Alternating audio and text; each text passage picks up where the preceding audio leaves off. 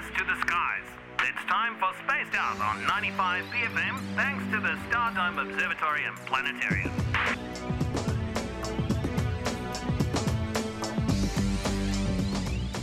Hello, Josh. Are you there?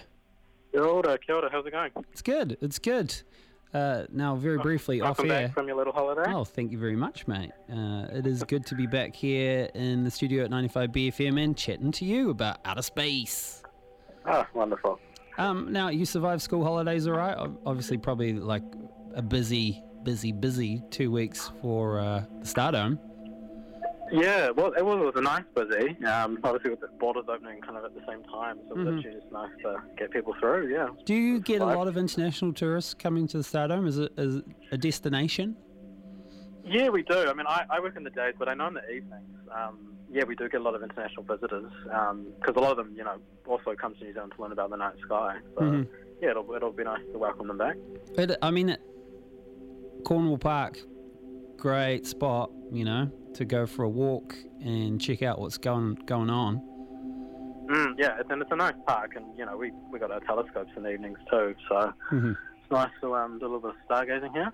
Hmm. Now, speaking of stargazing, are we kicking things off with the James Webb Space Telescope, the greatest space telescope that was ever made? I know, yes, very exciting. So, um, yeah, with scientists have basically said that um, James Webb is now cold enough. Um, so it's been spending, you know, the last four months um, essentially just cooling down. Um, it's got that big heat shield just to get really, really cold. Um, and the reason it's got to be cold is because it's an infrared telescope. So it basically sees heat signatures. Um, so yeah, to get really sensitive at looking at the sky, it's got to be super, super cold. Um, and yeah, it's now at that temperature, which has taken about four months um, which is really exciting. So now, you know, we can actually start commissioning all of those instruments. Um, and we've already seen some photos, which is just really mind-blowing, yeah. Uh, the article that you sent through had a like a comparison of three Mm. different space telescopes and the clarity of the images, and uh, the the first two, the WISE and the Spitzer space telescopes, uh, the images sort of look like an old old school like computer game, uh, but the Yeah. James Webb is uh, crystal clear. It's crystal clear, and I think it's really astounding. Like, I, I genuinely was really amazed when I saw those images this morning. Mm-hmm. because you know the ones from the Spitzer Space Telescope, those have been some of the highest resolution um, infrared photos that we've ever had. You know, so to see the clarity of the James Webb, where you know the stars actually look like stars, they don't look like kind of blobs. And you can also Um, see those really- like yeah. space cloud sort of things. Yeah, so you can even see that nebula kind of flying around in space, and you can see stars behind that are not even visible in those other photos. Mm-hmm. Um, so it, it's really incredible, and you know these are just test images. These are really just to make sure everything's working, um, and you know it is working. It's working better than expected. So yeah, I think in the next couple of months, when they actually start to take um, you know actual observations of known objects, um, we're going to get some really amazing images. It's, it's really peering back, you know, essentially to the beginning of time, which is Mhm. amazing. Do you know much about the projects that are lined up? Uh, I mean, who like what's first off the what's the first cab off the rank as far as um, you know, like yeah, where are they so I going mean, to point it's got a really gonna do with busy. It's it's a really busy schedule. So scientists basically have to book in for the telescope, Hmm. um, and they say, you know, we want to look at this object um, for this long. It's going to take this long. Um, so it, it's got everything in the books. It's got exoplanets. It'll be looking at. It'll be looking at our solar system. So planets in our our solar system. Um, it's looking at nebula, star formation, all of that good stuff that we just didn't have the resolution to see. Um, but I think one of the most exciting targets and some of the first things that it'll be looking at um, is exoplanets, so planets that orbit other stars. Because we've found a lot of them, but we've just never had the capabilities to learn much about them. Um, and that's what James Webb's capable of. So, yeah, those will be some of the first targets. Um, and, yeah, hopefully we find some really amazing stuff. Excellent, excellent. Also, it is it's it's uh, incredible to be able to look at some of those other planets in our solar system and maybe learn some more about them. Mm, yeah, so mind blowing. Yeah. Uh, now NASA has extended eight missions uh, with stuff flying out in our solar system. Uh, tell us more about that. Yeah, so NASA's they've announced um, mission extensions for eight planetary missions. So these are missions beyond the Earth. Mhm. Um, so yeah, starting at Mars, they've basically extended all of the Mars missions, um, all the current ones that are working. So all of the orbiters that they have, there's a couple of them. Um, they've extended those indefinitely. Uh, they've extended the Curiosity rover, which has been on Mars for coming up 10 years, um, and they'll probably just keep that one going until probably until it dies. Is it? Um, yeah, it's basically it's stuff that's out there working uh, beyond its expected, uh, I guess, life, right? Yeah, And and, just- it's, that's kind of the thing about these missions is, you know, we know how good NASA is at hardware. We know that they build hardy spacecraft that'll last. Um, but often you find that the end of a mission is actually sometimes up to the budget. Sometimes NASA doesn't have the money to keep these missions going, Mhm. you know. Um, so often missions will end not because the spacecraft is not working or it's broken. They just don't have the budget for it. So they Mhm. often have to cut um, missions, which is kind of sad. But yeah, to get these mission extensions, it obviously makes sense because these spacecraft are working. They're not broken. There's nothing Mm. wrong with them, um, and it's just a lot more affordable. And you know, there are some of these missions. Um, there was one that went to, um, I know we've mentioned it, the asteroid last year where they touched down and grabbed the samples. Um, that's called OSIRIS-REx, and that mission is currently it's coming back to Earth. It's about to drop off uh, like a little capsule with some asteroid samples in it next year. hmm Um, but after it drops it off, that spacecraft is still going to be in space. It's not really doing anything. hmm So NASA's now going to send that to another asteroid called uh, Apophis, which is really cool. So, you know, you build this spacecraft for one mission, um, and you're actually getting many different targets out of them. Which Can it? Can it it still? sense, yeah, instead of building a new spacecraft. Can that spacecraft still do the same thing where it can approach another asteroid and get another sample? Um, it, it won't be able to touch down and get a sample because it was only built with that one. Yeah, um, yeah, a one-time deal. system. So it's not, yeah. it's only got like one cargo essentially, um, but it still can go to that asteroid. It can still orbit it and you know image that asteroid. Yes. And the asteroid it's going to, Apophis, um, was it used to be called the Doomsday asteroid because uh, in the early 2000s we kind of thought that it was going to hit the Earth in Mhm. 2029. Mhm. Uh, we found out it's not. It's going to be close, but it's not going to hit us.